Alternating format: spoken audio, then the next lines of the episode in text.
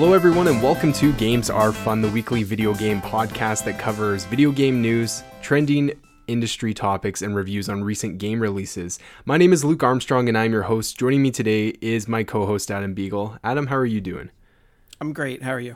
I'm doing really good. We're in a, a post Last of Us Part 2 release, and uh, I, yeah, we're still deep in conversations over that. So I'm I'm good. I, I can't believe that it's it's done and it's over with now. Like it, it felt like it was taking forever to get there, but yeah, that's uh, that's what's been taking up my mind for for the last like week. So uh, we there's no shortage of video game news recently either. Um, there's been a ton of video game announcements and digital press events both big and small. So we decided to narrow down the topics for today's show and what we felt were some of the larger news stories from the past couple weeks. Uh, we obviously can't cover everything because, like I said, there's just been so much announced. Um, and Adam, you've done a really good job at keeping up with some of the digital events and and stuff like that, better than I have. So, um, yeah, we wanted to talk about EA Play because that's obviously a big, big publisher and developer that had their their presentation, and we wanted to talk about that.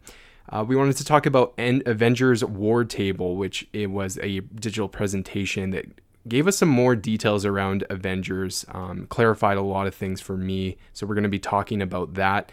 And then last, we're going to cover the Cyber 2077 uh, Night City Wire, which was their digital presentation that is going to be a reoccurring thing up until release, it sounds like. So we're going to be talking about that.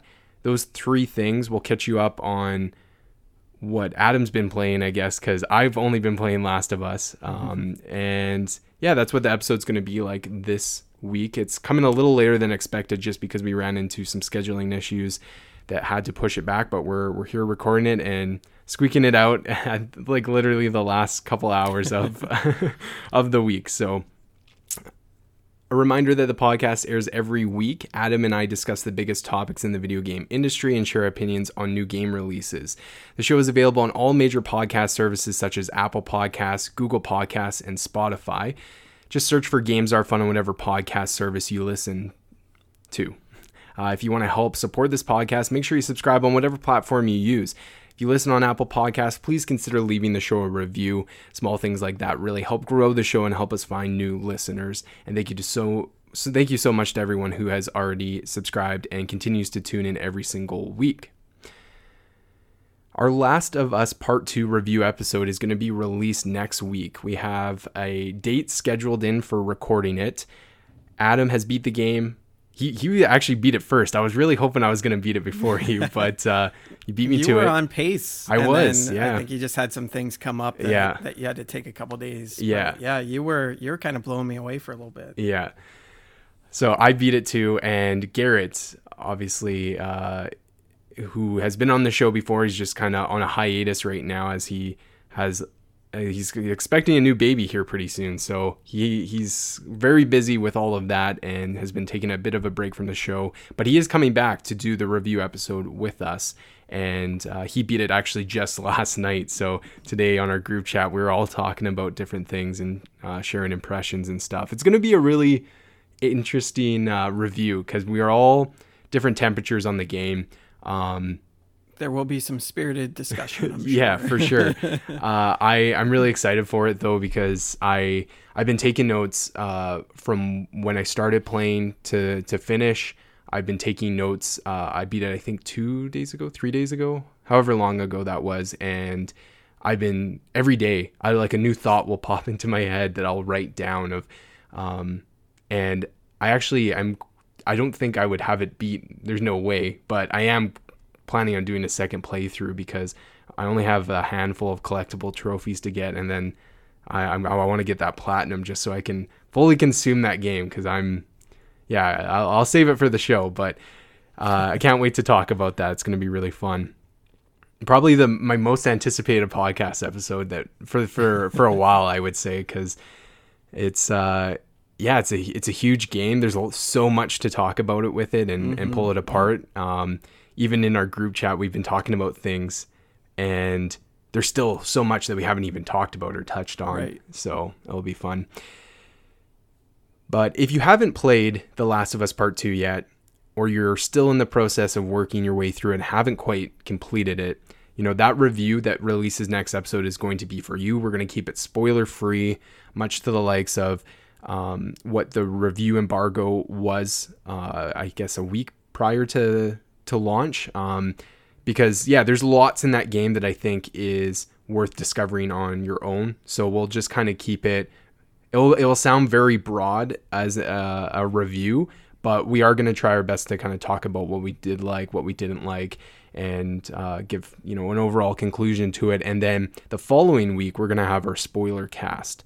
Um, so our plan is to actually record this in one sitting and just split up and release them uh, in two weeks, just so you know we we keep that momentum up. And and I'm sure by the time we hit spoilers, we'll all be fired up, ready to talk about everything. So, uh, yeah, if you once you have beat The Last of Us Part Two, or I guess like I wouldn't even say if you if you're one of those people that like oh, I'm not gonna play it. I still think you shouldn't listen to this because maybe sometime down the road you're gonna play it, and that I just the, this game, this spoiler cast is gonna we're gonna go deep into spoilers. We're gonna talk about everything, the story, everything we witnessed, beginning, middle, end, right? So please avoid that episode until you've completed the game. All right. That's it. That's all I had to to do for housekeeping. So let's jump into the first topic here, which is EA Play. So EA Play was, uh, I guess, a little while ago now, um, June eighteenth. was that the right date? Yeah, because it was the day before yeah. Last of Us. Yeah, it's, it seems like so long ago. Um, it does. Yeah. yeah. so EA Play happened. Um, we got a digital press conference style event, and they they made some announcements on some new games. Um, they did, we got a, a, a, better look at some gameplay for Star Wars Squadrons, which was previously announced, and yeah, we're so we're gonna go through some of these announcements. But before we do that, Adam, I want to ask you what what did you think of this event? So I, I think it was pretty decent. It was well well put together. Um, you know, they they had Greg Miller hosting it, which you know we were big fans oh, of him. Yeah, so, for sure. so good for them for having him on there again. Um, I think there wasn't a ton in in that showcase for me, but I think they still did a really good job, or at least it's it's it was better than their previous EA plays had been. I think mm-hmm. it was just um, you know kind of streamlined, but also uh, they they kept the information flow and they didn't have too too many like major gaps between like uh, the things they were announcing. So I and you know it was a little bit of everything from their stables. I was kind of hoping to see uh, you know what the major refresh on Anthem was going to look like, but we didn't get any Poor Anthem. Anthem. but, yeah, I know. Gosh. Um, yeah, I mean everyone's ready to write that game off, but I, I think they could really have a No Man's Sky type of comeback if they uh, really put a lot of care mm-hmm. into into that game. So I'm just really interested to see that. But um, but yeah, I think overall it was actually a, a pretty good show. Just not really a whole lot that really spoke to me. Yeah, no, I agree. I thought this was uh, a pretty good presentation for EA, like you had alluded to in the past. They've kind of been a bit of a miss um, in terms of just their pres- overall presentation of things and the content that they're presenting. I just have found that EA has really not lived up to some of the other major companies in terms of press conference events. And I think that their EA is finally realizing that um, that they are they have a certain image in the industry, uh, especially from consumers, and I don't know if they will ever change because they are a big corporation, but I think that they're they're starting to understand um, where players are coming from, and I think they're trying to move in a better direction. Um, yeah.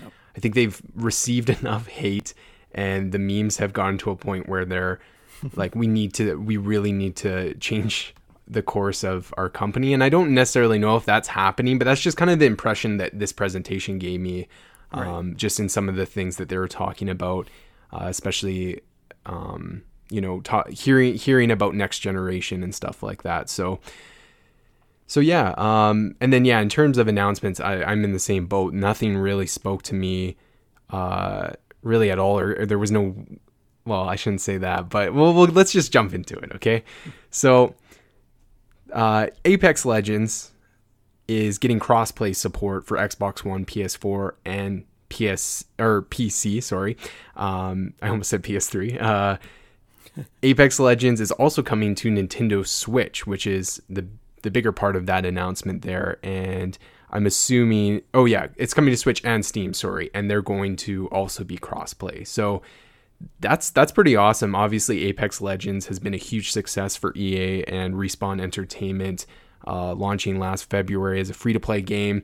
I'm a huge fan of it. Uh, Garrett's a big fan of it too, and um, I'm glad that it, it's it's continuing to get these updates like that. Crossplay is something that I've wanted for a while uh, because I do have some friends who play Apex on PS4, but I play on Xbox, and all my you know skins and uh, customization stuff is tied to my Xbox, so I have no incentive to go on PS4 and but I want to play with my friends. So I mean, I just love that we're getting more and more crossplay with these um, you know, big multiplayer games like Call of Duty and Apex and Fortnite and stuff like that. So uh, they also have uh, a Lost Treasures which is the name of a new event that's already out. It came out June 23rd, and they're currently working through season five on that. So, um, any thoughts on that, Adam, that you wanted to to add? Um, it, not really too much. I mean, it's it's cool. It's coming to Switch yeah. and Steam. I'm honestly kind of surprised it hasn't already been on Steam. Um, and you know, with stuff like this, you know, it usually does from the time it's announced. It usually does take a little while till it comes out on the Switch, but I'm a little surprised it's taking that long to get it on PC. Mm-hmm. Um, and maybe a, a, little too long. I think, you know, if they could have done anything in their power to speed that up, they probably should have. Yeah. But, um, you know, um, it's coming eventually. So, I mean, good, you know, yeah. good for them. Yeah, for sure. It'll be interesting to see how it runs on the Switch because that's obviously the biggest thing with anything yeah. that gets ported to the Switch nowadays we were joking. I'm really curious about that too. Yeah, we were joking uh, during this announcement about uh, what was the reason the Outer Worlds that came to Switch recently, yes, yeah. and completely different game, obviously, right. but oh man, that was rough. And even comparing, you know, The Witcher Three, which was a an earlier gen game, um, obviously huge, but it's, it's it's the Switch has a hard time with that, and I wonder as like techno like they, they'll have to upgrade the Switch at some point to a like a pro model or a beefier beefier console because you can only get so far. Um, like even right now, as as we're getting into next generation, it's like the Switch is great for games like Animal Crossing, Super Mario, um, all their their major first party franchises, but it just isn't. They're they're trying to make it a platform for like eh, is, I guess the argument that it always is is like do you want portability or do you want performance, right? So I guess that's what it comes down to with the Switch. Another game coming to Steam is Sims 4. So that's a I guess another big thing. It's basically EA kind of embracing Steam for the first time because they obviously use Origin to um, there that's the EA's game launcher, and so I'm, I mean, just like you were saying with Apex, I'm glad that there's it's coming on there. But again, it's just like okay, that could be like a YouTube video drop, whatever. You know what I mean? yeah. Uh, it takes two, which is Haze uh, Hazelight's uh, Josef Fares, Fares, Fares, Fares, Fares. Fares. Yeah, I'm not sure. yeah, the fuck the Oscars guy. right. Yeah. yeah. Um, he has a brand new game uh, called It Takes Two. Uh, previous games were Brothers: A Tale of Two Sons and A Way Out. Uh, I played a bit of Brothers, and I actually played three quarters of A Way Out before Megan bailed on me, and Oh. yeah, I, I wanted to get back and finish it, but she was never in the mood. And I'm like, well, now I'm so far removed, I got to play it again. But really awesome game. Um, very, very uh, strong director in Josef Fares. He's very vibrant on camera in as we all know and he has a lot of passion behind his games. He has a specific vision that he tries to go for with both his two previous games. So uh, basically this new game is a cooperative action adventure game and uh, it basically it starts as I think if I'm remembering correctly, there's a, a kid, her parents are splitting up, and she makes these two little like dolls or something like that.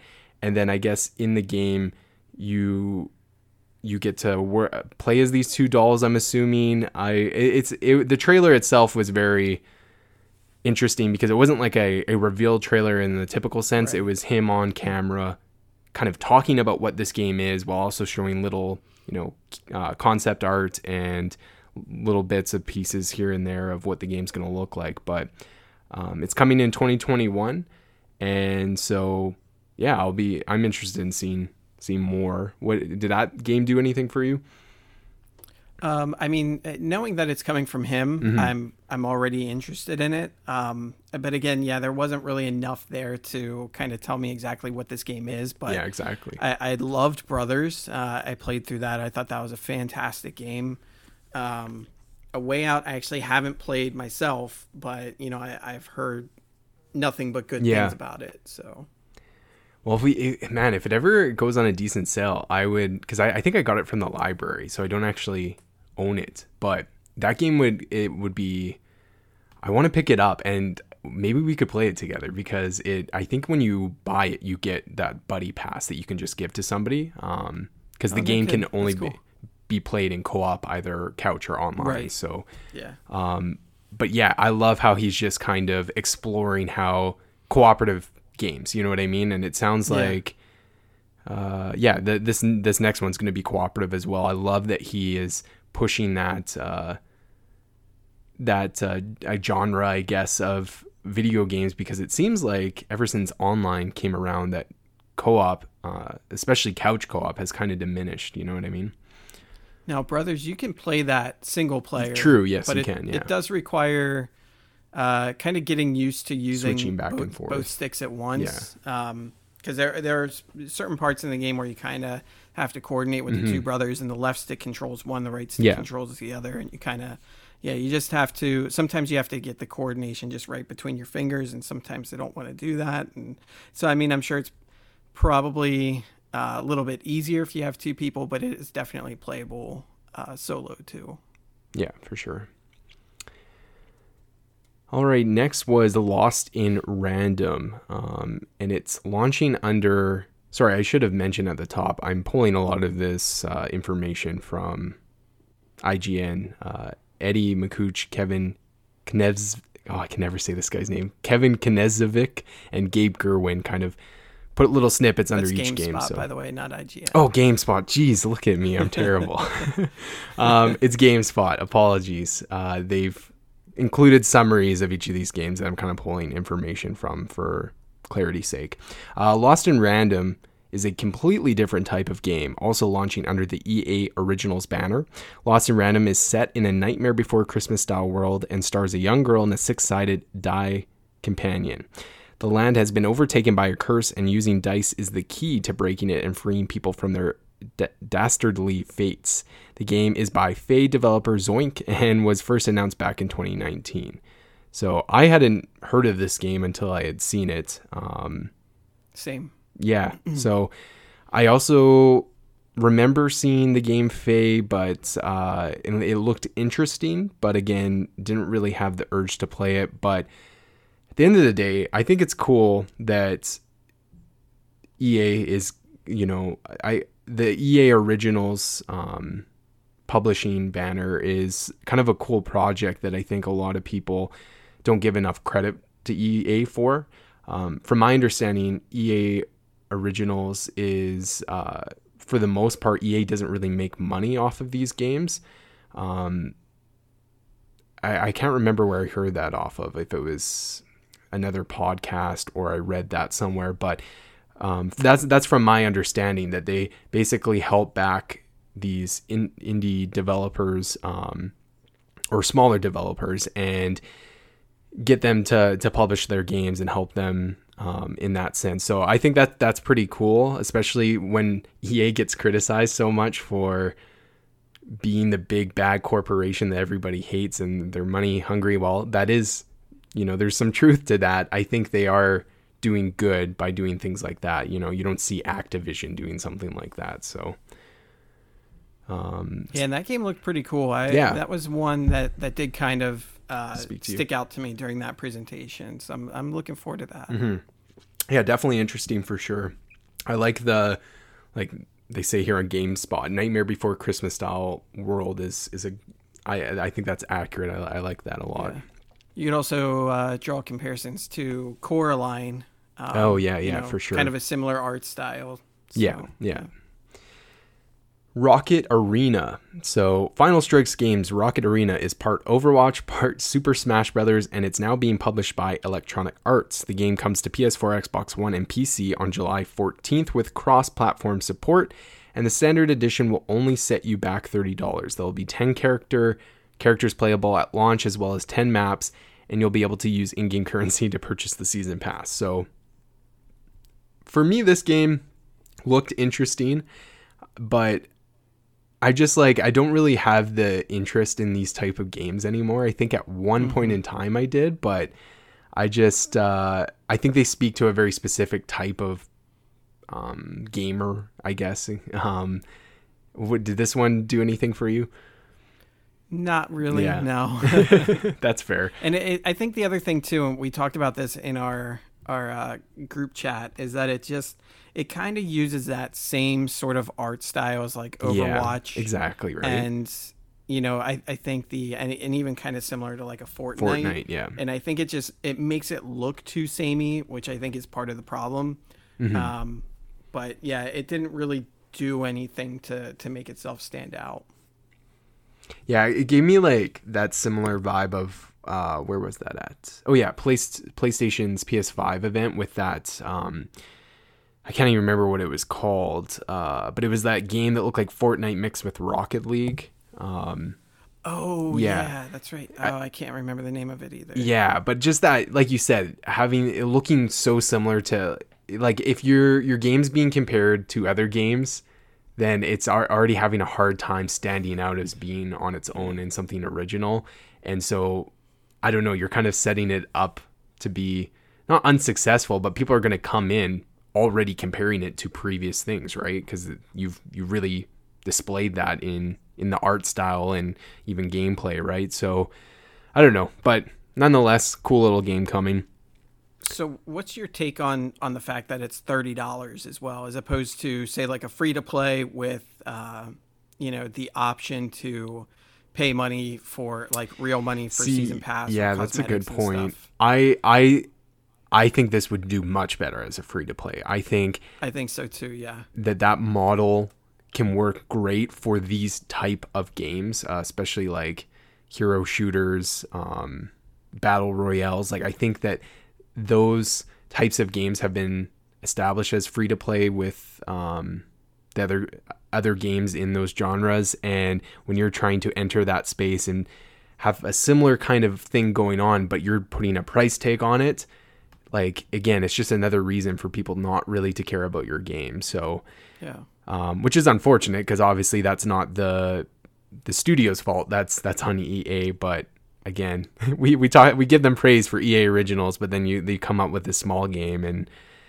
but again that's always the debate for should it be free to play you know who knows yeah and i wonder if that's them taking a step too far in the other direction mm-hmm. because you know they get um, you know, you get people ready to go out and lynch EA for uh, microtransactions yeah. and, and, things like that. So I wonder if they're just so afraid of having uh, another game that relies on microtransactions, um, you know, that they decided to put like an actual just yeah price tag, it's price possible. to entry, um, to try and maybe curb some of that uh, distaste for microtransactions. But but in this case, it probably would have been better just to make it. Yeah, right. Because it's like when like I'm I'm more willing to to pay for microtransactions or season like I've been I was playing Warzone with Garrett before Last of Us came out and Warzone's a free to play game. So I'm like okay, I'm really interested in playing it right now. I'm having a fun time. Sure, I'll toss ten dollars for this season pass or whatever, right? Like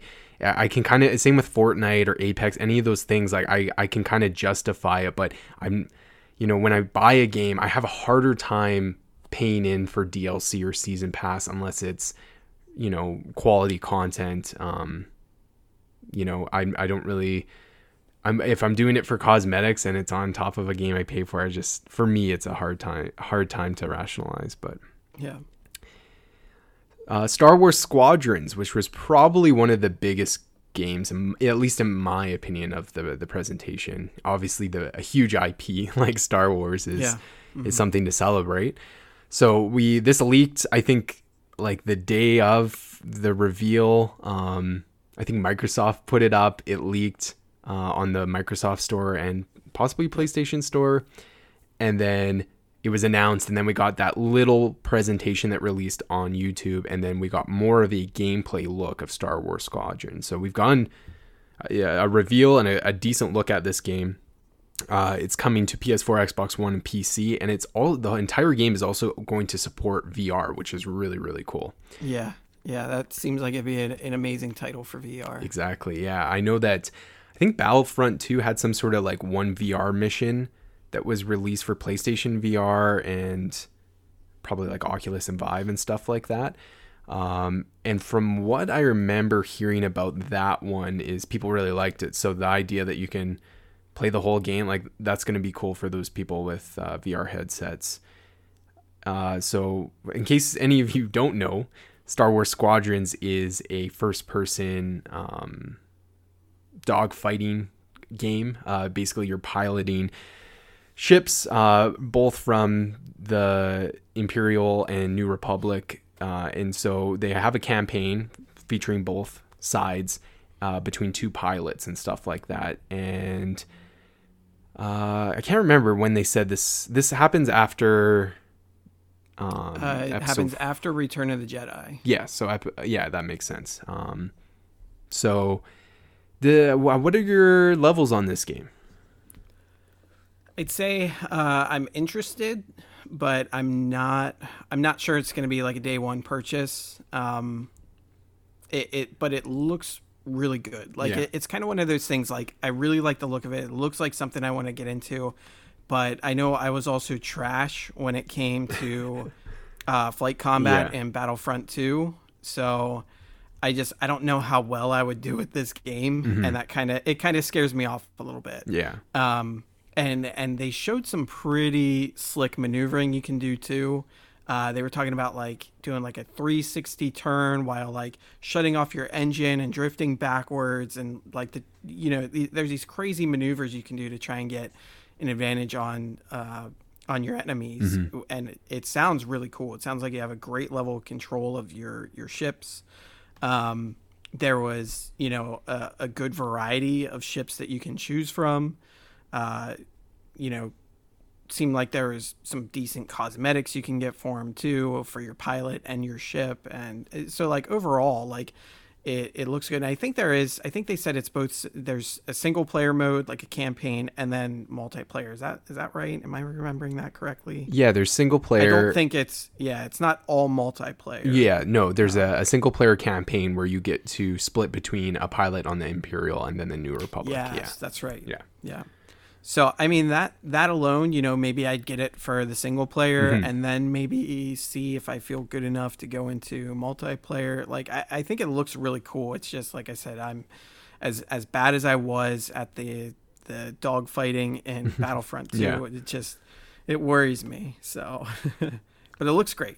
Yeah, I mean, I I love Star Wars. Um, I I love that we're getting another Star Wars game. Um, especially it seemed like we had just we had hadn't seen Star Wars games, and EA was taking their time with Battlefront, um, and then Battlefront 2 felt like it took forever, and both were kind of just like didn't really hit it. And then we got, you know, Jedi Fallen Order, which just like, and then we're getting Squadrons like a year year later. So I I hope that they're, they're they tap they tap into that. Uh, IP more because I feel like they totally have missed so many opportunities. Um, I'm surprised we're just getting a game like this now at the end of the generation, right? Like, right. Uh, but nonetheless, I'm glad that it's coming. I'm in the same boat. I'm terrible at that stuff. Like, I have to like, especially like the inverted controls and stuff can sometimes confuse me mm-hmm. um because my mind will all like how I'll, they'll be inverted and so I'll like turn off the inverted controls and then all of a sudden my mind will like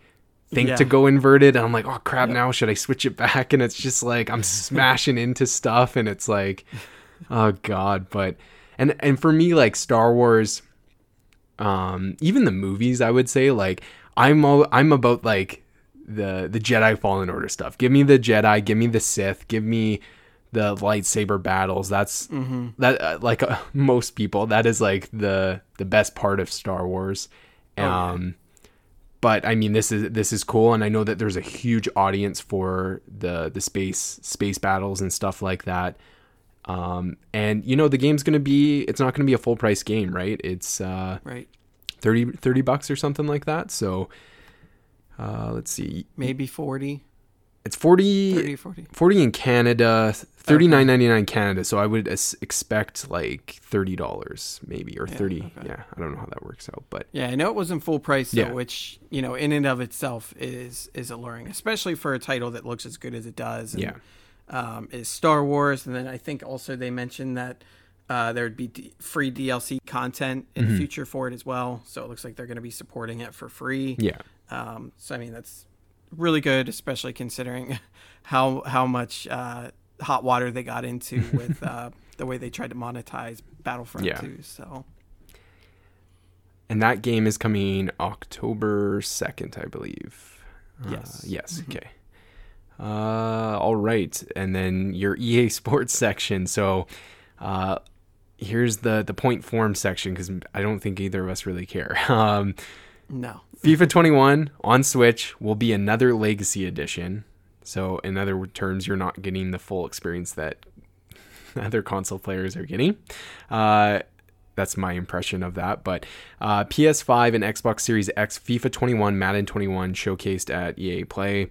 FIFA 21 coming to Steam, release date leaked. Um, I'm just reading these little headlines here. Madden 21 and FIFA 21 look stunning in these new 4K images. And then uh, only Canada cares uh, cares about NHL 21 so that only spoke to one country i guess. It's so funny because like that's the only sports game i care about um, as a big hockey fan but like it never gets any sort of time. Um, it's the one game that i th- sports game that isn't on frostbite engine. It's still like running on its own. It just like it, it sucks because fifa and madden have had these like single player stories in uh in their their sports games, which is really cool. I loved playing. I think it was FIFA 19 or FIFA. Yeah, I think it was FIFA 19 or 18. I don't know. Whatever that first one was. I think it was Alex Hunter. You play, and I don't really care about soccer at all. Um, but I had a fun time playing that, and even the I think it was long shot in Madden. I really liked playing um, because it's cool because you get to like play out the, a person's story of getting drafted and training camp and there's cut scenes. Like I, I, find that really cool, and I want sports games to do that more. Um, and I want them to do that with hockey because I I like hockey a lot, and um, I just it's never gonna happen. It's like they, sports games like it's the tale as old as time. It's just like put a new date on it, roster updates, a couple new features, and then you know rinse and repeat. yep. Make it look slightly prettier yeah. than the last one. Exactly. Yeah. Uh, next generation games. So EA is working on next generation projects at several of its major studios, including DICE, EA Motive, BioWare, and Criterion Games. Criterion specifically is currently working on the Need for Speed franchise after taking several years to focus on other projects. And DICE is working on making Battlefield even bigger than before. BioWare, meanwhile, will continue working on games with rich stories and characters and alongside Star Wars Squadrons. EA Motive is working on a new IP. Um, so again, just kind of updates on what's happening with EA Studios and where they're going. Um, I'll just say right now, like, I wish we would have seen a little bit of something from yeah. some of these, right? Yeah. Uh, this is the part of the showcase that kind of th- this is where I kind of had some beef because uh, they they came on. They said we're we're excited to to show, you know, look at at next gen titles, and we didn't really see anything. Like we saw some like wireframes and like really really early uh, development Mm-hmm. footage. Like it would have been nice to see a little bit of something. Um, you know, it, it looked like maybe there was uh, a, a scene or two from uh, the new Dragon Age game, Yeah. which was was that announced last year or the year before? Uh, ooh, I want to say last year. I feel like I can look it up real quick, but like it would have been maybe nice if they could have shown us uh, if they could have at least prepared some kind of trailer for that game um, to go into the showcase. I think that would have gone a long way instead of just showing uh, a really you know just brief image or two like still shot i think even um, from what is probably uh, the the new dragon age game. Yeah, especially like Dragon Age Inquisition came out in 2014, and I know that BioWare has had other things on the go. Andromeda, um, obviously Anthem was huge and still is. Sounds like it's still a huge priority for them in terms of their development, but um, yeah, I, I I don't know. It's just like oh, uh, it, it sucks that you're getting that tease and then not hearing anything the year after. You know what I mean? Like that's um, it just kind of like I don't know. Like everyone's expecting it, and so when it doesn't happen, it hurts a little bit more. You know. yeah But I guess that the fir- first world problems in as a video game fan. But yeah, I mean, and again, just it, I think that was just the most frustrating part because it made it sound like we were actually going to see something Yeah, next gen related, totally. and we didn't really see no. anything.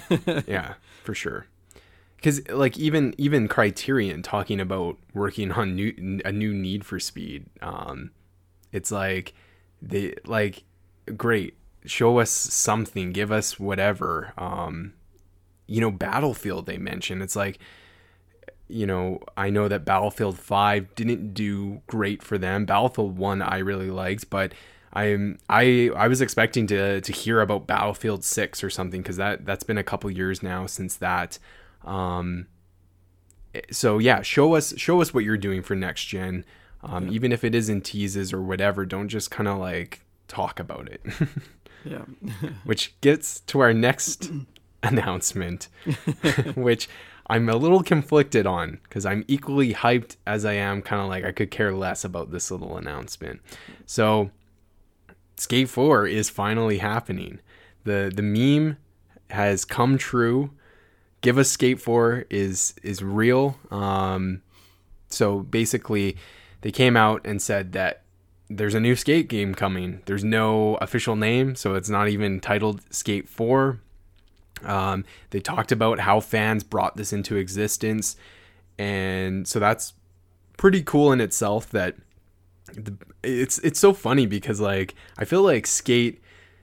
I I uh, and we, you know this, I, like I lo- I grew up loving skateboarding. I still am, think it's awesome, and I'm really interested in, even though I don't skateboard anymore. Um, and I I always thought that like skate the Tony Hawk games were popular because not only were they fun, that's also what like the culture was at the time of the the late 90s and early 2000s of you know of being a skater whether you skateboarded or not that was like a a fad and, and like I said part of culture. And um, I always saw skate as like kind of a, we, people were over skateboarding at that point and only people who really cared about skateboarding. But then the internet proved me wrong. And I don't know if like the the memes that were you know year after year after year I don't know if people were just jumping on the bandwagon. I'm sure there was a lot of people doing that but uh, I just hope that it, it meets expectations because man like if you're going to to do something that fans have brought into existence like they're gonna be looking at it hard now right? Like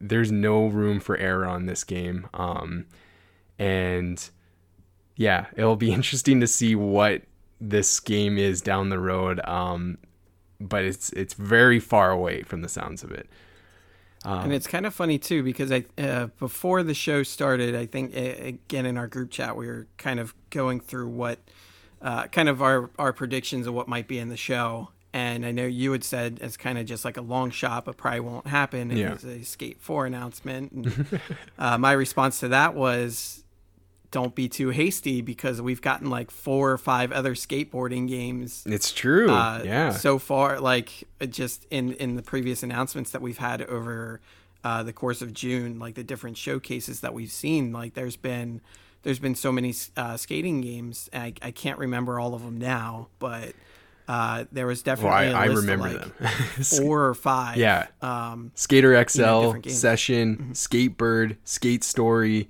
Uh, there was a cat one, wasn't there? Like yeah that cat one with the unicorn zombies Yeah. yeah so man, skateboarding's back, baby. Like let's let's go. So I was like, if it's if if there's any year it's going to be announced, it's going to be this year because apparently Totally. skateboarding is now all the rage. Yeah. So.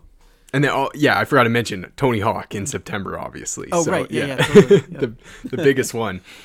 right. Um, yeah, I mean, like, I'm I'm obviously excited. I I was talking about on the show like a month ago how after Tony Hawk was announced, I went home and I played Skate Three um, for like a couple weeks there straight and had a great time and and forgot how how fun those games are and how they're like a good sim simulation skateboarding game.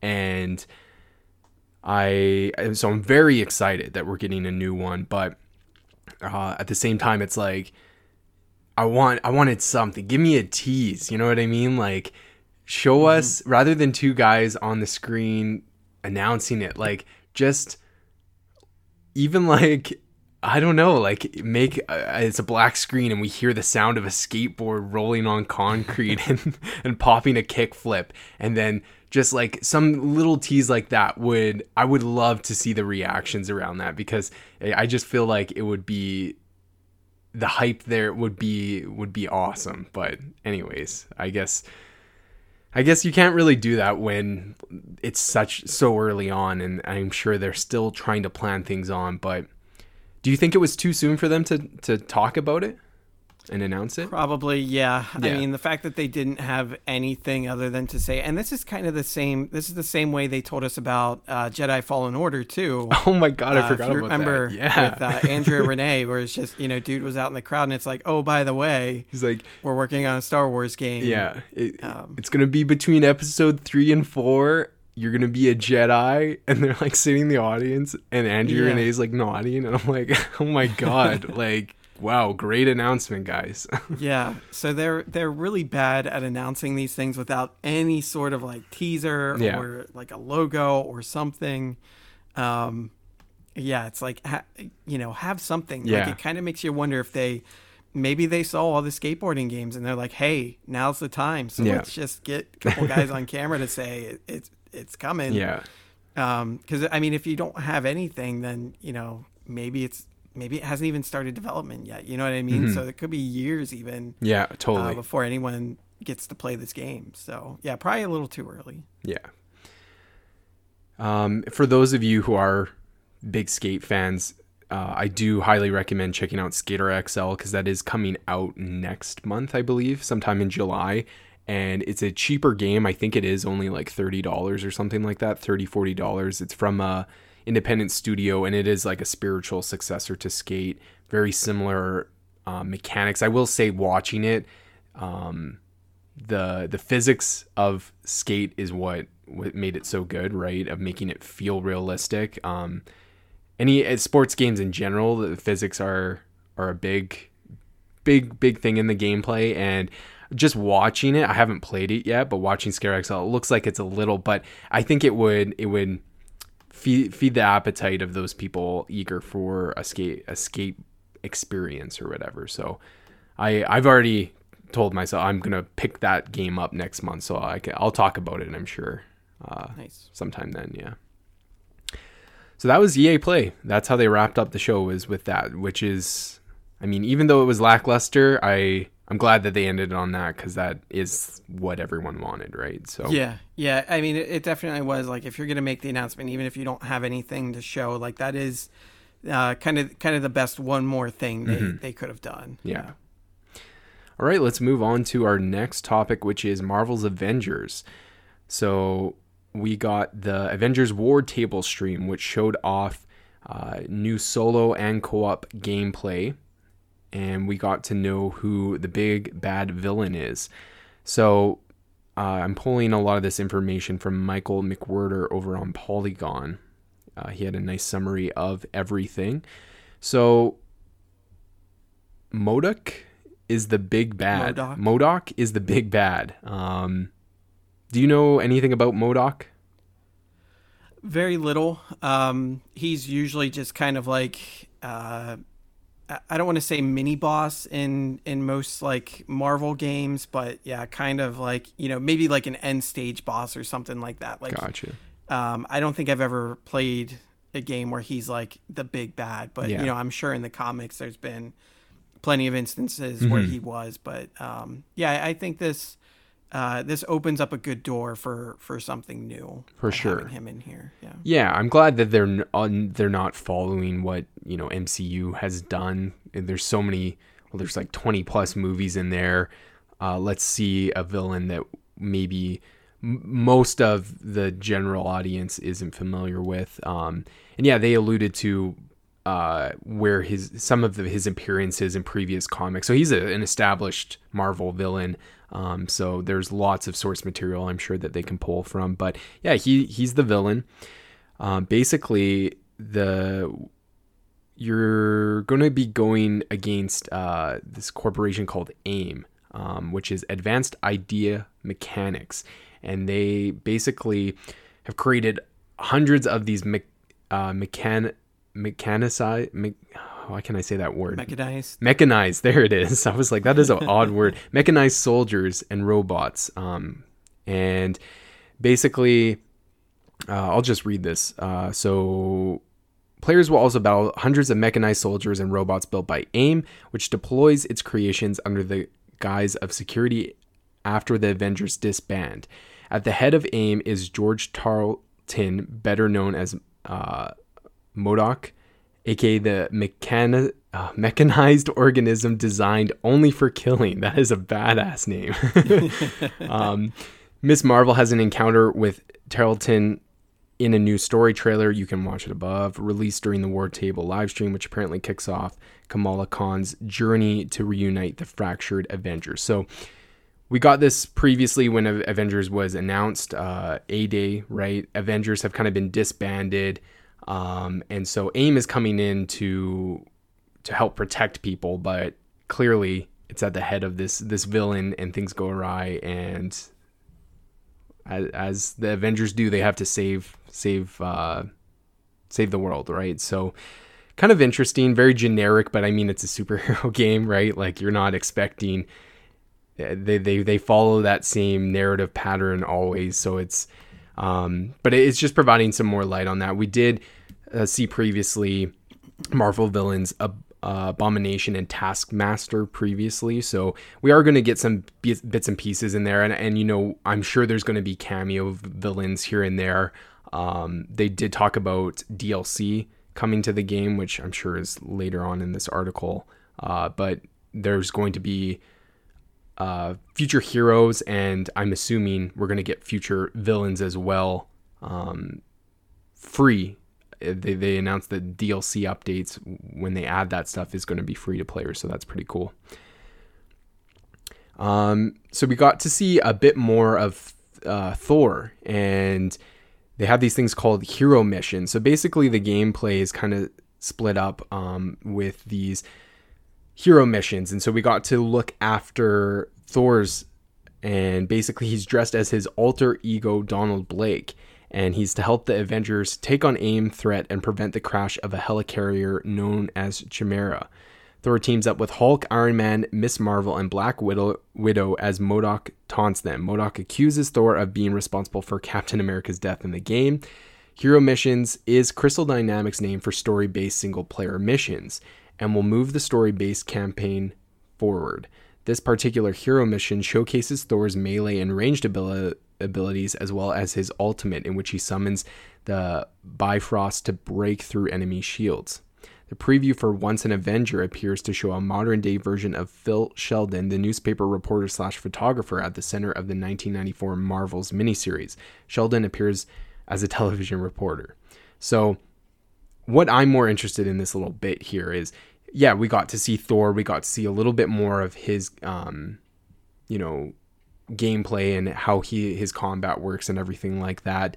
But I was uh, more interested in how they've set up this single player campaign as being kind of like single player missions. How do you feel about that of kind of going in this hub world hub world where you kind of go and pick your missions and play bits of stories like that? How do you feel about that?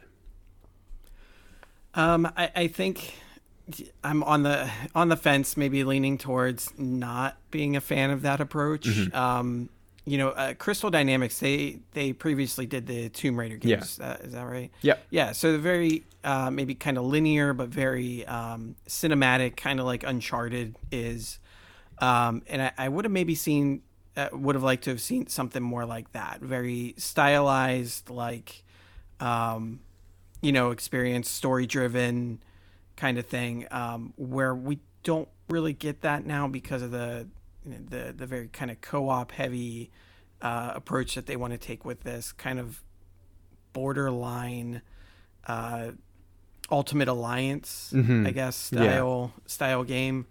Um, so I, yeah, I would kind of rather just go through like a series of missions.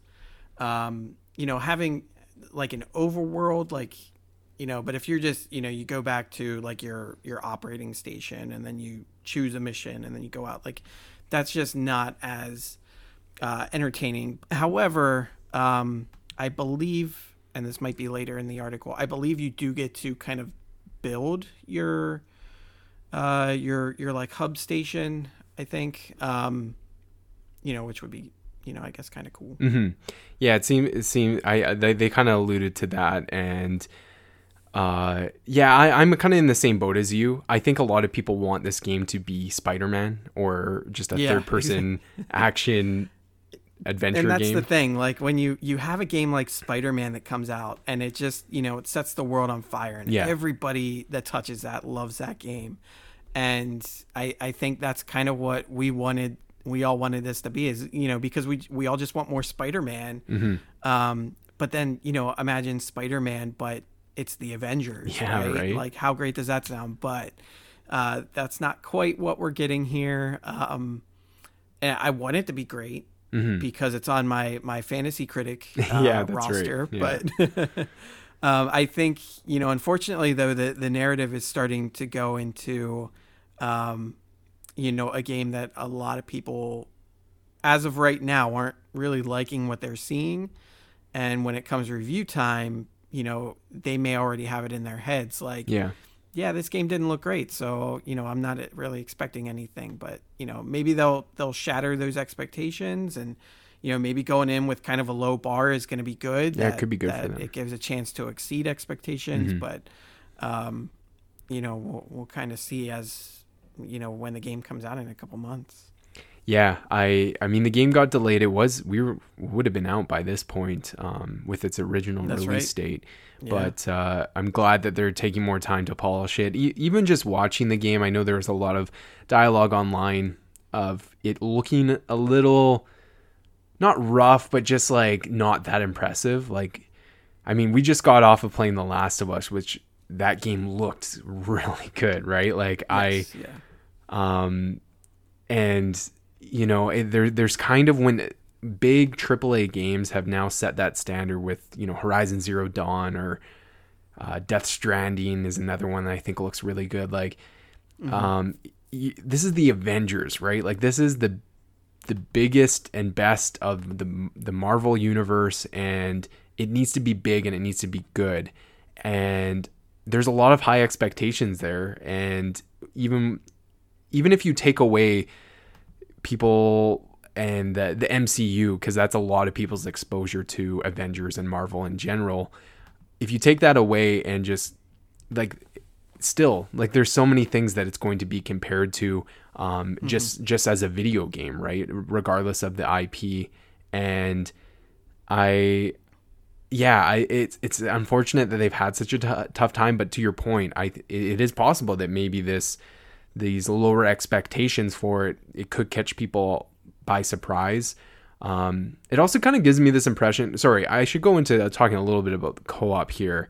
Um, because they did touch on that co-op. That's probably a good idea yeah. too. Yeah, because I I think the next thing I want to talk about does kind of relate. Yeah, to, me too. To that so. So, uh, co-op war zones. So, war zones are repeatable cooperative missions that take place in wide open spaces and dense interiors, where players will take their customizable Avengers out for a spin. Each hero in the Avengers has dozens of unlocked, unlockable cosmetic outfits, some of which can be earned by completing missions and objectives, and some of which will only be available through an in-game marketplace. Those outfits draw inspiration from classic comic book and Marvel Cinematic Universe designs. Unlockable powers and gear also draw from the various Marvel universes. Black Widow has her Widow's Bite, while Thor can charge up his teammates with his lightning based powers. As players embark on co op missions, they'll work with a variety of factions, including an Inhuman Resistance group and former S.H.I.E.L.D. members such as Nick Fury and Dum Dum Dugan. Anyone who has played Destiny will find much of Marvel's Avengers faction interactions very familiar looking.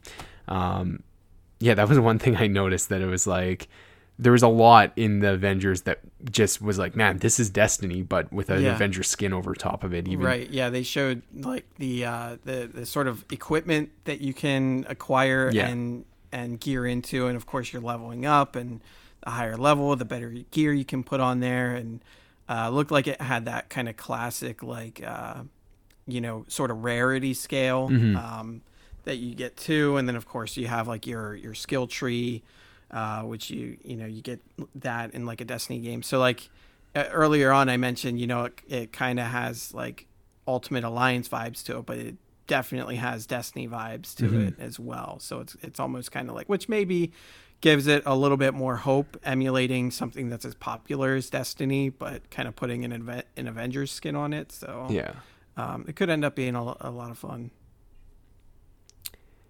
Uh, players will also rebuild their own helicarrier and team up with other players for special two-on-one finishing moves. And then Iron Man's Hulk blaster armor is was in it, so it looks like players are going to be able to access that at some point. That's the big that's the big boy Iron Man suit. um, uh, yeah, so Marvel's Avengers coming out September fourth, PlayStation 4, Xbox One, PC, and also Stadia. Now, I don't is are they getting it day and date that, on Stadia? I don't I don't know, but that would that actually would be huge for them. it would be, yeah. give them give those poor Stadia folks something to play.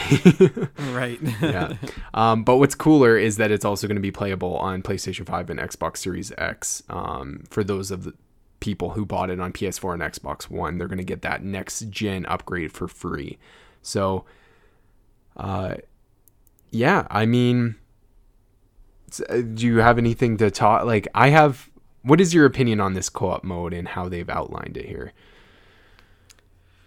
I, um, I mean, it could be fun, you know. Uh, you know, squad up with some friends and and go be Avengers together. Um, you know that, uh, and again, especially if it it kind of plays out like Destiny. Um, but of course, you know, having the different Avengers brings a, a much uh, wider, uh, wider range of how you deal damage, I guess, you mm-hmm. know, uh, whether it's melee or, you know, it's range. Whereas, um, you know, with Destiny, like, you know, it, it kind of all plays out the same, right? Like, you mostly shoot guns and then you have slightly different powers between your classes. Whereas with the Avengers, you know, you can expect a wider array of abilities to, uh, to be able to, to choose from based on who you're playing.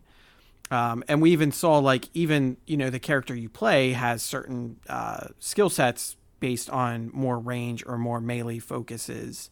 So having that custom customizability to, um, you know, to kind of change your character around and how your play style is. Um, so you can be Hulk but still kind of play as a ranged person is I think very good. And you know when you get everyone together and kind of, you know, it was saying here about like combo attacks. Like it could be really interesting to see how combos work between uh, different builds mm-hmm. of of Avenger heroes.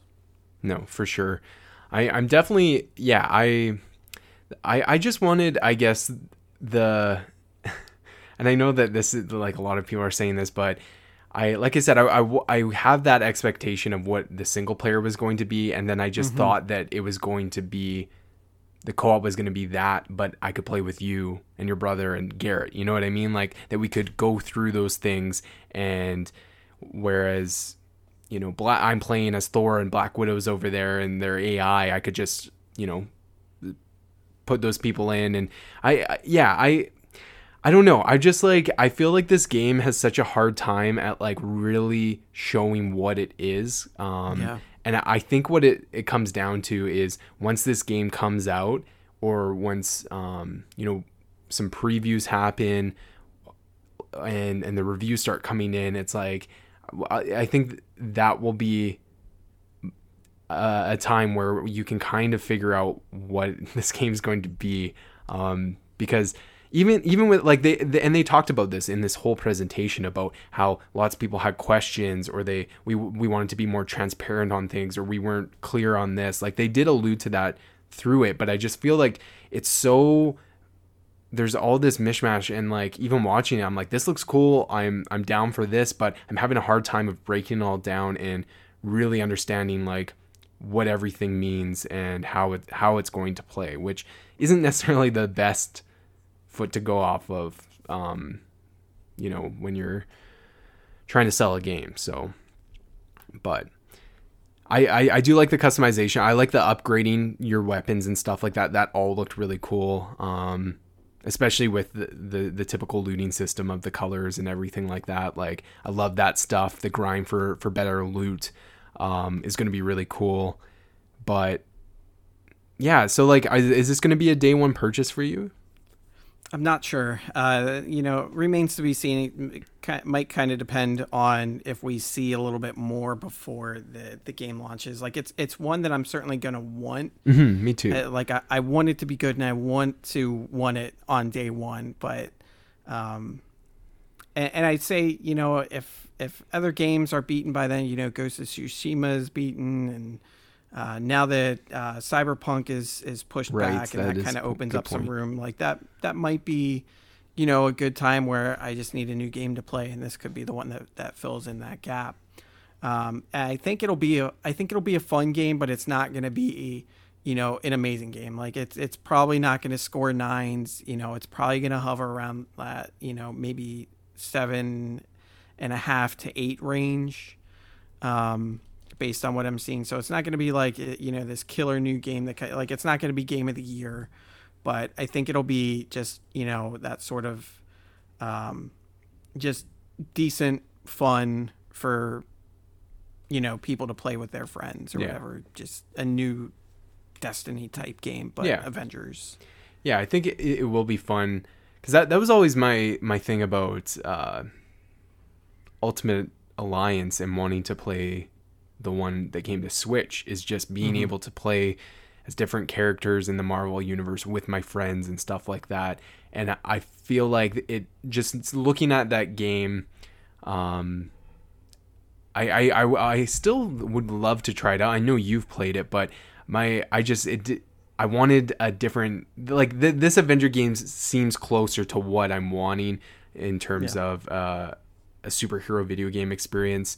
Um, it's not exactly what I wanted, but I, I think you're right. I think this game's gonna sell. The selling point is just being able to play as your friends and try figuring out who your main is, right? Who's your go-to mm-hmm. hero that you love to play as, and um, yeah, I think it would be fun at some point. Um, I I don't know if I'm getting it at launch. I, will I'll say that like I this is around Tony Hawk Pro Skater 2, uh, mm-hmm. one plus two, so I'm like well, I it's I don't know. I I would rather play that game, but um, this is a, a game I also want to play, and um, I don't know. Yeah, I, I just I, I need to think about it more, and I hope that we get to, a couple more looks at it um, before it releases. All right, moving on to Cyberpunk 2077 Night City Wire. So this was their presentation, digital live stream that showed off a couple things. We got a new gameplay trailer Uh, well, I don't know if it was gameplay. It was a was there gameplay in it? It was a, a new trailer, nonetheless. Yeah, it, like it, it, wasn't like it wasn't us walking through a mission like we've seen in in previous yeah. uh, trailers, but it was, you know, it was just basically a trailer showing, uh, I guess, kind of scenes from the game, and they, I feel like when you watch it, it looks like a lot, but then right after that, they're like, "This is just the prologue." yeah, which yeah. I thought was amazing. Yeah. Um, the well, let's just jump into some of these things and then we can kind of talk about it some more. So, um, well, actually, well, let's see. Gameplay features shown during Night City Wire. So I'm gonna go over this and then we can talk a little bit about that brain dance gameplay feature because um, we got a big look at that, and then, uh, well, I'll just get this out of the way. C- CD Projekt Red announced a new cyberpunk anime that is being produced by Studio Trigger for Netflix. Are you who are you familiar with Studio Trigger? Do you know anime at all? I'm not. Okay. Familiar. Yeah, no. Uh, for, I, I, the reason I ask is because uh, I was seeing on Twitter that people were pumped that it was Studio Trigger. So I think they're hmm. they obviously are known for for that stuff. So um, yeah, that, but that's not coming until 2022 or something like that. I think they said. Oh wow. Uh, so a little ways. That's kind of too bad. It, it would have been nice to get a, uh, a, a taste of the cyberpunk world before. Yeah. Oh yeah, uh, the right? game comes out. But can you imagine if we got that like releasing in September when the game was supposed to come out, and then you know people would be hyped up for that game by the mm-hmm, time it yeah. releases. So, uh, so let's talk about some of the gameplay features. They did kind of a Q and A on some things. Uh, so the player will be working with a character named Jackie on a hunt for a legendary chip of immortality. Jackie introduces the player to a fixer that will introduce them to new chips and enhancements. The Mox is one of the gangs the player will encounter in Cyberpunk 2077 and craft a unique relationship with them. Outside the city walls is a district called the Badlands. So this was kind of interesting. We've seen a look at uh, um, at Night City, but outside its walls is this kind of barren desert with uh, so the it, there's there's little towns or whatever that they they showed off in it, but there's a lot of you know desert um, to explore, which is which is cool. Um, the Atom Smasher is a big modified enforcer introduced in the Cyberpunk tabletop RPG and now is now in the game. This is this guy looked badass, like he was uh, he was huge. He was huge, and the Atom Smasher is a dope ass name. yeah, it is. Yep. Uh, Ripper Docs are different backstreet doctors in Night City that will enhance your character with new body mods. So these are just little things that they they talked about. But yeah, talking about the gameplay itself, um, the game actually was playable by some people. Um, some people in the industry, particularly press and influencers, got a chance to play the game for about four hours. So I highly recommend that you uh, I, I listened to Blessing over at Kindy, kind, kindy, kind of funny talk about the game, and that was honestly more exciting to hear his impressions of it rather than this Night City Wire presentation because um, obviously you can't, you don't have all this time to go into specific details of, and every person's going to have a different experience, but it it really gave a better look into what Cyberpunk 2077 is going to be. And like you said, just talking about the prologue section and how how big that is. Um, and I like how Blessing had this comparison of Cyberpunk 2077 being like a combination of Far Cry mixed with Grand Theft Auto, um, mixed with you know The Witcher in terms of its quest. Like,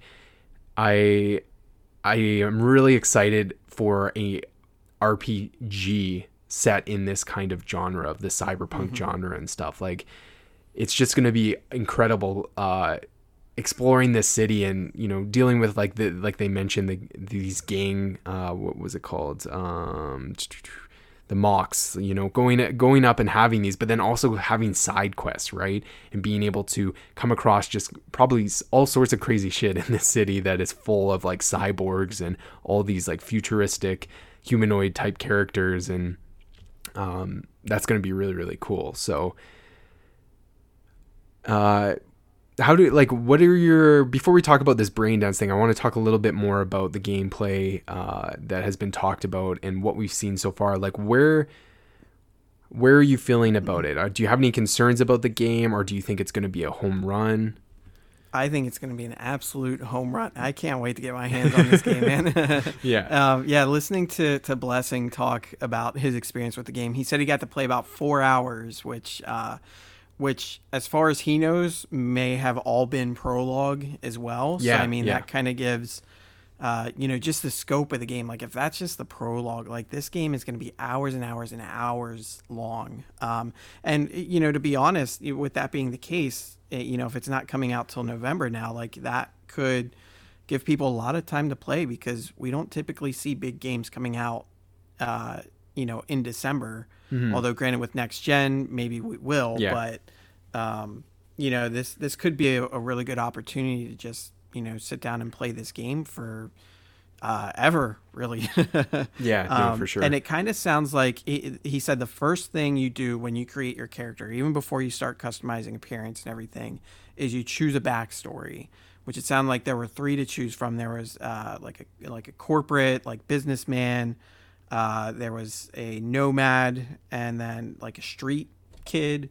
Um, and and it sounds like you know, based on his experience and then from other press that got their hands on, is whichever one you choose, it starts you off in a different place. Um, so we may see, you know, it'd be interesting to know if, depending on your backstory that you choose, I wonder if you're getting an entirely different storyline. Um, so you know that could that could be huge replayability depending on how how separate these stories are when you choose them. Because I think someone said if you choose the Nomad, you actually start out in the Badlands. Um, and then if you choose like the corporate person, then you, you kind of start off doing the things that we've seen in the, the demos uh, and gameplay so far.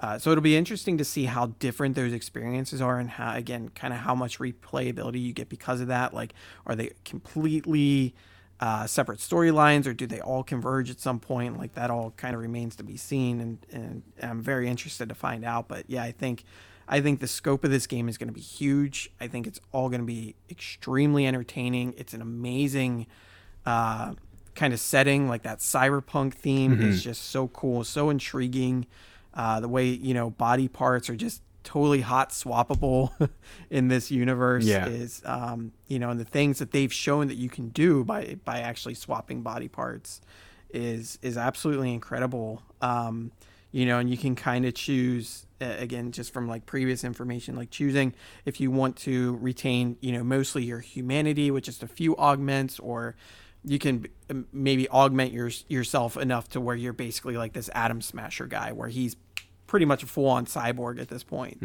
um, so I think that's all just going to be so great to explore, and I, I really can't wait to uh, to play this game. I'm so sad that it's being delayed again. I totally get it. yeah. Um, you know, we've talked about it before. Like, it's okay to feel both. It's okay to Yeah. be heartbroken uh, by the delay, and also, you know, glad that they're doing everything they can to make sure this game is is you know damn near perfect as possible. Um, because because it does have such high expectations going into it, and I think I think they're gonna nail it. You know, they did say the the game's done. Like they're just polishing, bug smashing, all that stuff, balancing. yeah. Um, so I, I know in the end it's gonna be better for it, the extra time and care they're putting into it. But damn, I want to play this game so bad. Oh man, me too. Like I put it as my most anticipated game this year and uh when it got delayed in April, it was a bit of a bummer, but it was like, okay, now it gives us some room for uh Final Yeah, Fantasy. And then September I was like, oh, that's a great spot. You know, right right before next gen, you know, Avengers is kind of in there too, but like that that's great. And then i think you're right. Uh, although it pains pains us that we have to wait a couple more months it is a good time for that because um like it, it will be interesting to see what the I, and so sorry they did mention that the, these versions uh you could you would get the upgrade to the next gen. Th- Yes. they did s confirm that. Um and so the conversation now is will this game release a week, two weeks, uh, four weeks before next gen consoles? Like typically November, like that is kind of the ballpark if we're just going in, in terms of PS4 and Xbox One when those consoles came out. And you know the PS5 Series X they are slotted for for holiday 2020. Um, so I'm glad that it's kind of closer to that, so that I can just get it on my Xbox. Or that's that's another thing that I, we were kind of talking on our group chat is, um, like what are like you said that you were going to probably pick this up on PC, right? Mm-hmm. Which makes sense because hey, you have the you just built a PC. I I would too. Uh, for myself, I wanted to buy this on Xbox. You know, I was planning on buying it on Xbox, but I don't really see myself getting an Xbox Series X um, at launch, and but I do see myself possibly getting. Well, I'm, I'm pretty much sold on on the PS5 at getting it at launch, and mm-hmm. so it would make more sense for me to buy it PS4 um, like I just I just want to know a little bit more. I want that to be more concrete. Like, is there like what what I what's the difference? Like, are they just going to upres it? Is it like is there going to be any difference? Is it just an it just says enhanced version will be released later.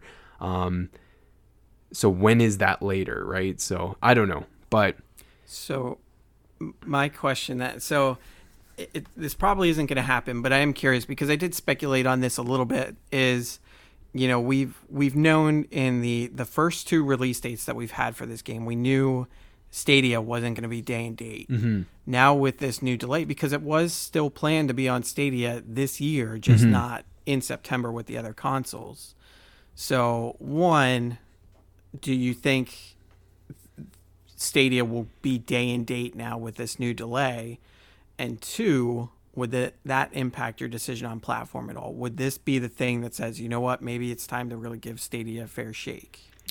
Um, so I I think there is a possibility that it could come to Stadia day and date with this with this delay now. Um, I mean, all it takes is a simple press release to say, nope, that's not happening. But I think it's possible because uh, Blessing talking about how they stream the game to these people. Um, mm-hmm. Yeah, and it yeah, wasn't through Stadia, but it was through a similar kind of plat- platform. So I, I think like Stadia is also now getting a little. Uh, I know we pick on it all the time, but it's it is slowly. I don't know if it's it's going to have a comeback or anything, but it is it is still getting support, and they are trying to optimize it. So I I think it could. I have no interest in in playing it through stream um, just because I want this game. Like, if I'm being honest, I would love to spend three grand on a rig and just play this game on a PC. Uh, with this type of game, I think that's how I would want to play it. Um, but no, yeah, I'll, i I uh, I really, yeah, I couldn't see myself getting it on Stadia, especially I wouldn't want to pay for a game like this just to stream it, right? If I'm going to drop the money on it, I want it uh, the best experience I, I can have. And I just don't think that it's even possible to do that with what I've been able to see from streaming, uh, at least through Stadia and stuff like that. So, but it was it's it's intriguing because I was initially thinking about getting Stadia or getting Cyberpunk on Stadia with the assumption that it was going to be day and date because my thought was if I do, I can play this game anywhere, anywhere you like, want. I don't yeah. have to be um, you know, stuck to desk, a console, yeah. you know, TV or whatever that I could just literally, you know, I'm on lunch break at work. I can be playing Cyberpunk, you know, yeah. like the the thought of that and this being the game to do that like was really appealing to me. But yeah, I mean it's it's definitely fallen on hard times and it is essentially like, you know, if it's working as intended, uh, you're essentially playing on next gen hardware because I mean it is going to uh, you know, keep pace with these these new upcoming consoles, as far as I understand. Mm-hmm. Um, you know, obviously your connection is going to be the the deciding factor of how high the quality yeah. is going to be. But you know, having that sort of ability to not only just play it anywhere, but basically be able to play it on like a, a potato of a PC yeah. or or a tablet you know, or tablet or what have you. Yeah, basically anything with Chrome and still have that same high quality experience like was really appealing to me. But now I have my PC and you know I'll just you know kind of be tied to playing it there. Mm-hmm. But um, it really does. This would be the the first game I think that really makes a case for me wanting Stadia because of that sort of play anywhere capability. I will say if they're between now and launch, if they were like if because they do have a marketing deal with Xbox, right? Um, they they released their limited edition console and controller and all of the they've been at their E3 and stuff like that. They have a marketing deal with Microsoft.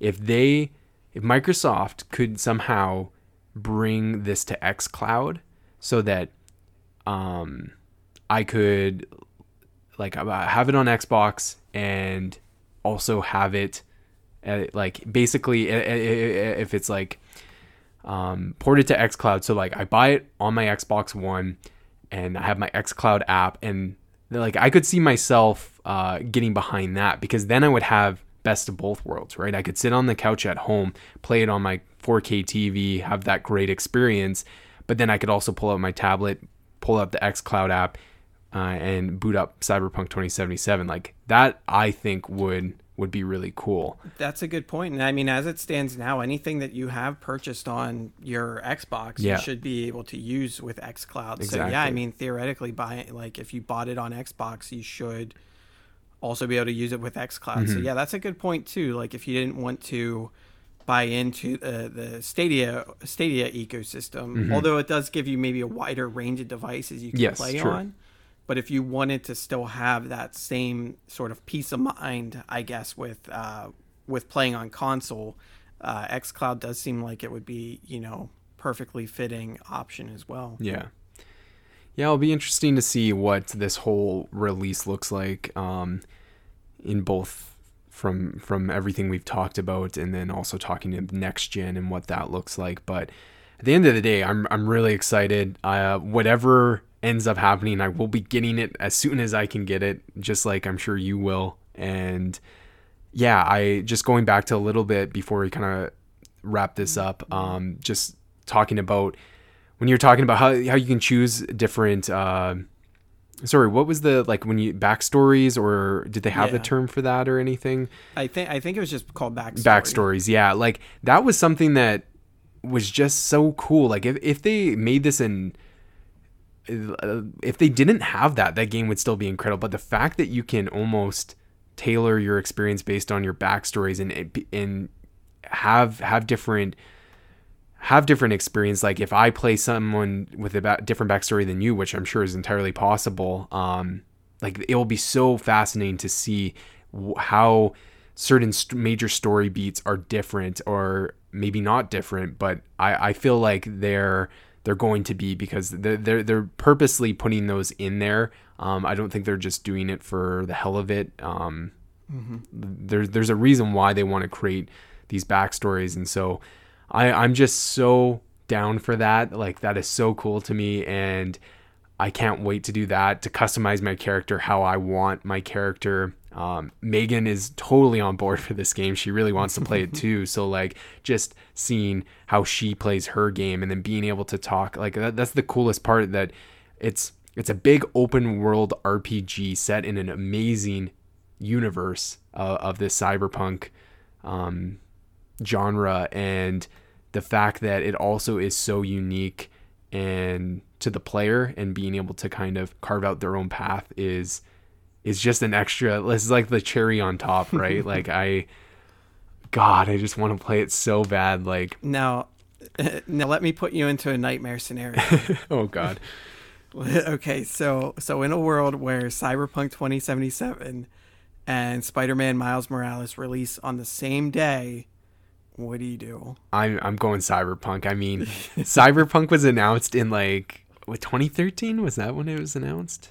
Oh, it was so long. It was at the beginning yeah. of this gen, and it took the entire generation for it yeah. to finally release. And so I've been very like, I from that first teaser, every year I'm like hoping maybe we'll get a little bit more. And then when this fi- game finally got that its first big reveal of what it was, and we got to look at what Cyberpunk 2077 is, I was just like, okay, this is it. This is like the game I've dreamt of. Like this is what I would define as like you know my ideal game, you know what I mean? And although I love Spider-Man, I'm so pumped for Miles Morales. It looks really awesome. I just like especially with it being a shorter experience, like there's no mm-hmm. no uh conversation there for me. I'm I'm totally totally there. Cuz like what like I've talked about on the show before, I'm so like driven to games that have great story and this game is going to have probably a pretty crazy ridiculous story and all these crazy story side quests and the gameplay looks so fun. The the driving around the city uh, the first person shooter mechanics look great. Um, you know like i think it just has it's hitting it's checking off every box of like yeah. under good video game or amazing video game you know what i mean? So I don't know. There's a lot of high expectations though, and it, I mean, it does get me a little worried. But I, I, I think you're right. Like I don't think there's a chance that it could be bad. Like I would be, I would die if it was bad. I don't know if I could handle it. But um, okay, quickly let's talk about this brain dance because this was a big focus of this Night Wire, which was uh, a choice for sure. Um, so. Uh, uh sorry, I don't know if I men- mentioned Matt Kim, IGN. He he bullet points some of these things. So, uh, just for again simplicity's sake, I'm I'm gonna pull from him. So Brain Dance is this new gameplay that is featured in Cyberpunk 2077, and uh, they they gave us a little demo of what this thing is. So Brain Dance is a recording of somebody else's experience and lets you live through their memories. Uh, one of the developers actually was talking about how this the the lore behind Brain Dance and how it was utilized in um, things like uh, like crim, uh, prison systems or like criminal justice, and but now it's kind of evolved into more than that. Um, and basically, sights, smell, sounds, everything will be experienced by you through brain dance. So the V was shown living through the memory of someone else's robbery on a grocery store. So, in, anal- in, analysis mode, V, who is the character you're playing, was able to explore the same scene, but this time as an observer. They could move a camera around and analyze the memory from a new perspective. It's al- almost like a detective mode. Braindance was created in UC Santa Cruz, Go Banana Slugs, as a therapy method. That's what it was, for therapy and stuff like that. Uh, it was later used for more carnal thrills. There were negative side effects like flatlining where someone can die while brain dancing. CD Projekt Red says brain dance will be an important storytelling device to explore the world's history, philosophy, and different factions. So, really cool concept, in my opinion. I think that fits perfectly with the, the aesthetic that they're going for. Um, but kind of muddled down this, you know, presentation, in my opinion. It, it felt mm-hmm. very mm-hmm. boring, if I'm being honest. Like the, the concept of it all is is fascinating, and I, I'm totally on board with it. I just thought like, okay, like let us find this out in the game. You know what I mean? But like like they alluded to, like it must be a pretty big important piece of the game that they felt that they needed to really talk about it and go into detail on it because it is going to be important that the player has some sort of knowledge of how the system works before they get thrown into it. I don't know. What did you think of this?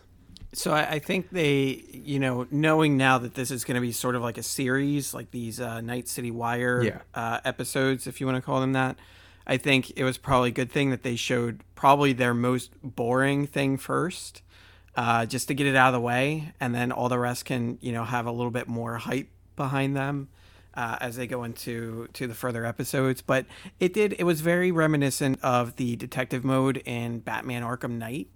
Um, I think it's very easy to draw comparisons mm-hmm. to that. It it does feel a little similar, maybe you know maybe a little bit more robust than that. Um, I, I think it will play maybe a little bit more heavily than than we'll probably all want in the end. Uh, I know when Blessing was talking about his his gameplay experience, he said in his four hour demo he he basically did the brain dance thing twice during that session, and um, it sounded like that may have been the thing he enjoyed the least out of it. Um, which again, I, I don't really blame him for that. I feel like you know if they kind of shoehorn it in, Mm-hmm. it could sort of lose its appeal because it is a neat thing, but you don't want to overplay it. Yeah.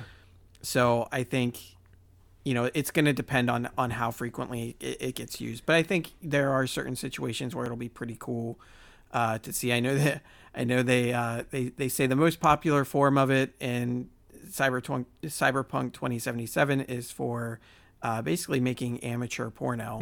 yeah. Um, so so whether or not you know this is going to be made available to players to watch uh, pornography, I don't know. Um, but you know maybe maybe people find some uh, some interest in it because of that if that's a thing. Oh, I I guarantee you'll you will get into some side quest stuff that will like totally play with that stuff. Like Yeah. I I almost guarantee, especially this game, the fact that this game allows you to customize your genitals and Mm-hmm. up to the length of your your penis or uh, Blessing was saying there's pubic hair customization. I'm like, Yeah, oh my yeah. god, this game is literally just going for it, everything. Yeah. But yeah, I think it, it will be cool, and I, I'm more interested in seeing like the concept is cool. A robbery of a grocery store, it's like whatever.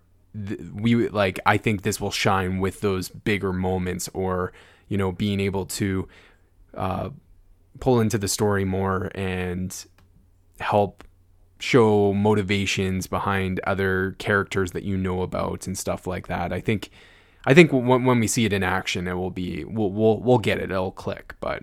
Yeah. Um, and I think it will be a nice way to see even more of the world of cyberpunk and and Night City Mm-hmm. Yeah. through these little various uh, sort of brain dance encounters. So, you know, maybe things that we or you know parts of the city that we maybe normally wouldn't experience will be able to experience through these. Exactly. Yeah. And you know, it's it's it's more lore being added to the story. And I think I, I had made a comment at some point that it's it's basically uh, audio logs for the year 2077. yeah, that's a good point. Yeah. yeah, man. I love that. All right, well, exciting stuff. Um I'm sure like like you said, we got more of these coming, so I don't think we'll report on every single one going forward, but this was the first one we wanted to talk about it. If there's any big things in the future ones, we'll obviously be sure to talk about them as needed. But uh, yeah, I'm I'm excited and I can't wait for, for November. All right, let's move into what games we've been playing. I've only been playing The Last of Us since our last. Well, I- yeah, I played a little bit of Warzone before that, but I already talked about that. So, uh, yeah, I'm we're I'm we're not going to give really any impressions on it because we want to save that for the review. Because, like we said at the top of the show, lots to talk about. So I'll just hand it over to you, Adam. What have you been playing? I've been playing a whole bunch of stuff. Uh, Last of Us 2, obviously. Um, I've been playing some more Yakuza Zero. Uh, Hell getting yeah. Through that a little bit more. Um, Do you know what chapter I'm- you're on? I think I want to say seven. So Okay. Back on Majima, on Majima's story. Right. Um, kind of, kind of going through that. So, yeah, I'm, I'm about partway halfway. through. Because I think there's what, Oh, that- 18 chapters? Is that it? 16, 18, somewhere in there. I'm not sure. Yeah. Yeah, I think you're about halfway, but all of the some of the chapters aren't as long as others. But Gotcha. Yeah. Yeah. Still having fun with it. Um, my my uh, reservations with it remain the same, but you know, not enough to, to draw me away from the experience Yeah. because I am really getting into the story of it, and that's kind of the the driving force for me to to keep going. Is I just want to know. What's I, going I want to yeah. continue with the story, yeah, because it is it definitely drawing me in. So, for sure. uh, so I also played a whole bunch of Steam Summer Fest uh, demos that came out. Uh, was it last last week? It was it was basically uh, yeah, it was last week because it was right around the time uh, The Last of Us came out. So I sort of had to uh, sort of pick and choose playing these demos or. Uh, and I actually did a stream. I played through quite a few of these, but Mhm. um, I I played a lot, so I'm not going to give my impressions on all of them. Um, but I would encourage you to check some of these out. So, so a couple of the games that I really loved, uh, 30XX was Oh, yeah. probably my favorite of the bunch, Cool. which is basically like a roguelike uh, Mega Man X type game. Absolutely fantastic. Can't I cannot wait for this game. It's gonna probably be a day one for me. Um, Is, also, Spirit. is sorry, that's a sequel to 20 XX? Yeah, so okay. 20XX was a roguelike of kind of like the classic Mega Man games. Gotcha. Okay. So that has a little bit more classic feel, which I might actually buy now. Um, you know, that I came across and Yeah. really like 30XX. I might give 20XX a try. Cool. Um, but I also really, really loved uh, Spiritfarer, um, Okay. which has been in the works for a while now. Um, it's sort of like a slice of life game with uh, some touching. You're you're basically getting people to cross over to the other side, if you will. Um, but in order to do that, you um, kind of you have to kind of complete things to to kind of tie up their any any loose business that they still have in the world of the living, and um, you know to kind of make them ready to move on. Um, so I I like that. I thought it was really cool. Um, so that was kind of on my radar a couple years ago, and then um, it kind of fell off because I just hadn't heard anything, and then this demo came out. But uh, some games that I, I really liked playing, uh, maybe not quite loved, but really liked was uh, Fae Tactics, which is like a uh, Final Fantasy Tactics type game. Hundred Days, which is a winery management uh, simulation type game. Yeah. It combines card elements with like Tetris elements and simulation elements. Uh, it was so weird, but like I, I pretty much downloaded it for Kelly for her to give it a try, Yeah. and then I played it. I'm like, I actually really like this. Game. I don't know shit about wine, so I kind of didn't know what I was doing, but Oh, I was making a profit, so I, you know, I actually had a lot of fun with that. Um, I also really liked Windjammers 2. Uh, the game kind of speaks for itself, but um, I, I played. I was able to play on a couple matches online, and I think I won all the ones that I played. I, I started doing pretty okay. It was a little confusing to get um, to get the gist of, but I actually ended up really liking it. Cool. Uh, other games that I liked were Sail Forth, Arietta of Spirits, uh, Ghostrunner, and Haven. Um, Ghostrunner is like a basically like a 3D Katana Zero. It looks dope. Man, that game looks cool. It, it was beautiful. Uh, the gameplay was very fluid. It was just it was hard to take that sort of Katana Zero mechanic and turn it into a 3D skate because there's just so much going on that can come from like any direction. gotcha. With Katana Zero, it's all 2D, so right. you kind of have a better picture of what's going you. on. Yeah. Um, so it was it was kind of one of those things where maybe uh, because so much is going on that maybe it's just maybe a little too much. Yeah. So that's why I didn't really like it or love it. But That's fair. um, ones that I wasn't a fan of were the Riftbreaker, Just Die Already, and Skatebird. Um, Skatebird's very cute, but it was definitely janky. Oh yeah, it looks janky. Um, yeah, and uh, I'm not really into skateboarding like games to begin with, so it didn't really do a whole lot for me. Uh, and one that I just really didn't like was called Vigil: The Longest Night, which is like a Metroidvania type game, kind kind of like Souls like Metroidvania. Um, but it was it was like a full game. It wasn't like a it wasn't a roguelike or anything. It was just like um, like a story driven sort of Dark Souls uh, Metroidvania that just didn't really appeal to me. But so I played through a ton of those. Um, uh, you know, definitely go through and check out the ones that I, I liked and and loved, um, or any of them really. If if you want to look into more of them, uh, but there was more I wanted to try, but those were the ones that I got to. But oh, uh, there's another one I, I totally missed. One that I really liked was called Cris Tales. Can't believe I missed this because this was actually one of my favorites that I played out of the bunch, and it was a uh, uh, very hand drawn looking kind of JRPG style game with uh, interactive combat. So like certain button presses will help you mitigate damage or make your attacks a little stronger. Uh, it also has some some time travel elements to it.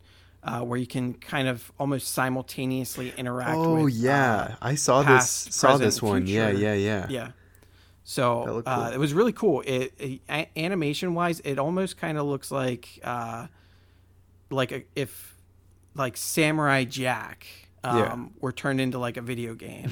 Yeah. um, but it, it was really cool. I really like that one. Definitely recommend uh, checking that one out. But um, other than that, uh, just just started up Cosmic Star Heroine today. Uh, this game's a couple years old, but it's like a Chrono Trigger style game. I'm only a couple hours in, so I don't have a lot to say on it now. But so far, it's seems like it's going to be a really, really good game. Um, I'm really liking it so far. And uh, last thing I wanted to bring up was Ring Fit Adventure. I finally got my hands on it without paying scalper prices. yeah, those are um, crazy. Yeah, and so far it's actually you know it's kind of living up to to the praise that it's that it's been getting. It's mm-hmm. a nice way to kind of work out without you feeling like it's a workout. Yeah. Um, because for me and like physical exercise, it just doesn't mix. But apparently, if you gamify it in a really really decent way, um, you know, it makes it you know palatable, even uh, kind of enjoyable. So uh, I've I've I just got it last week. I've done two days so far, and uh, you know I'll probably do another uh, tomorrow. Um, but yeah, so far I'm I'm really enjoying it. That's awesome. I I really wanted to pick it up, um, especially because like you said, a lot of people were talking about how because that that's the thing that like the the Wii did, and like that's always been something that trying to mix fitness with video games, and it sounds like Ring Fit is the first one in a long time that's really actually been a fun, not only like a, a decent workout, but like a fun experience as well. Mm-hmm. So I would love to try it out myself. Yeah, and they took they they made there's like a little rhythm game section in there too, where you use the uh, you know the the the ring you know tool that they mm-hmm. give you and there's a couple songs in there that they took uh, you know a couple mario odyssey songs oh, that they nice. have on there that you can do like a rhythm game on. There's a uh, a medley from breath of the wild that's on there. There's a medley of uh, splatoon on there. Nice. And uh, so i did one of them. I did jump up superstar. And uh, yeah it's it's cool. I mean the the song's really good and it's a good way to I guess kind of get a little bit of a workout while you listen to the song. So, nice. um, yeah, so far everything I've tried with it has been has been really neat, and you know I, I come out of it feeling like I got actually like a, a half decent workout. So there you go. Nice. Cool. Well, thanks for sharing all those collection of games. Um, yeah, yeah, it was a lot. yeah, no, I I love it because you you also can can find those hidden gems a lot better than I I can. That the one uh, sorry was it Cris Tales? Uh, Tales. Yeah, yeah, I actually want to check that game out, so I'll have to. Is it? I think it's going to be on Game Pass when it when it oh, comes really? out. Oh, really? Nice. So, I'll just yeah, wait for that. I'm then. pretty sure. Yeah. Cool. All right. Well, question of the week. We haven't. We didn't have one last week um, because we had all you guys write in about your PS5 predictions and everything like that for that reveal event. Uh, but we wanted to ask with the year half over, what has been your favorite game released so far? So we've had a bunch of great games like Animal Crossing, uh, Final Fantasy, Last of Us, Dreams. Like there's been some great games already this year. What has been your favorites? So um, yeah, I'll make that plural. Uh, let us know which ones have caught your eye. Um, maybe we can find some hidden gems from you guys, maybe some smaller indie games as well. So that question is posted over on our Twitter at Games Are Fun Pod. And uh, so you can respond over on there, or you can email us at contact at gamesarefunpodcast.com. All of the responses you guys send in will be read out on next week's episode. Well, actually, it'll probably be a couple weeks because we'll probably skip question of the week uh, for the review and the spoiler cast for Last of Us. But uh, yeah, so you got a couple weeks to get the those answers in. All right, that has been this episode of Games Are Fun. Thank you guys so much for listening. I know you had to wait a little bit longer for this one, but uh, we did want to to get it out there. So thank you so much for your patience. Adam, where can people find you? Uh, you can get me on Twitter at AdamPalooza85 and also on uh, Twitch.tv uh, slash AdamPalooza85. Awesome. Are you? Do you plan on doing any streaming in the next little while here? Or? I I hope so. Yeah. Um, I I picked up some games off of uh, the Steam Summer Sale yeah. that I think could be interesting to to do some streaming on. So cool. Awesome. You can follow me at Luke Allen Arm on Twitter, and like I mentioned, at Games Are Fun Pod on Twitter. If you want to follow the podcast, that's where we post all the updates, so you can keep up to date on what's going on with the show. All right, everyone, thank you so much for listening to this episode of Games Are Fun. We will talk to you guys next week with our Last of Us review.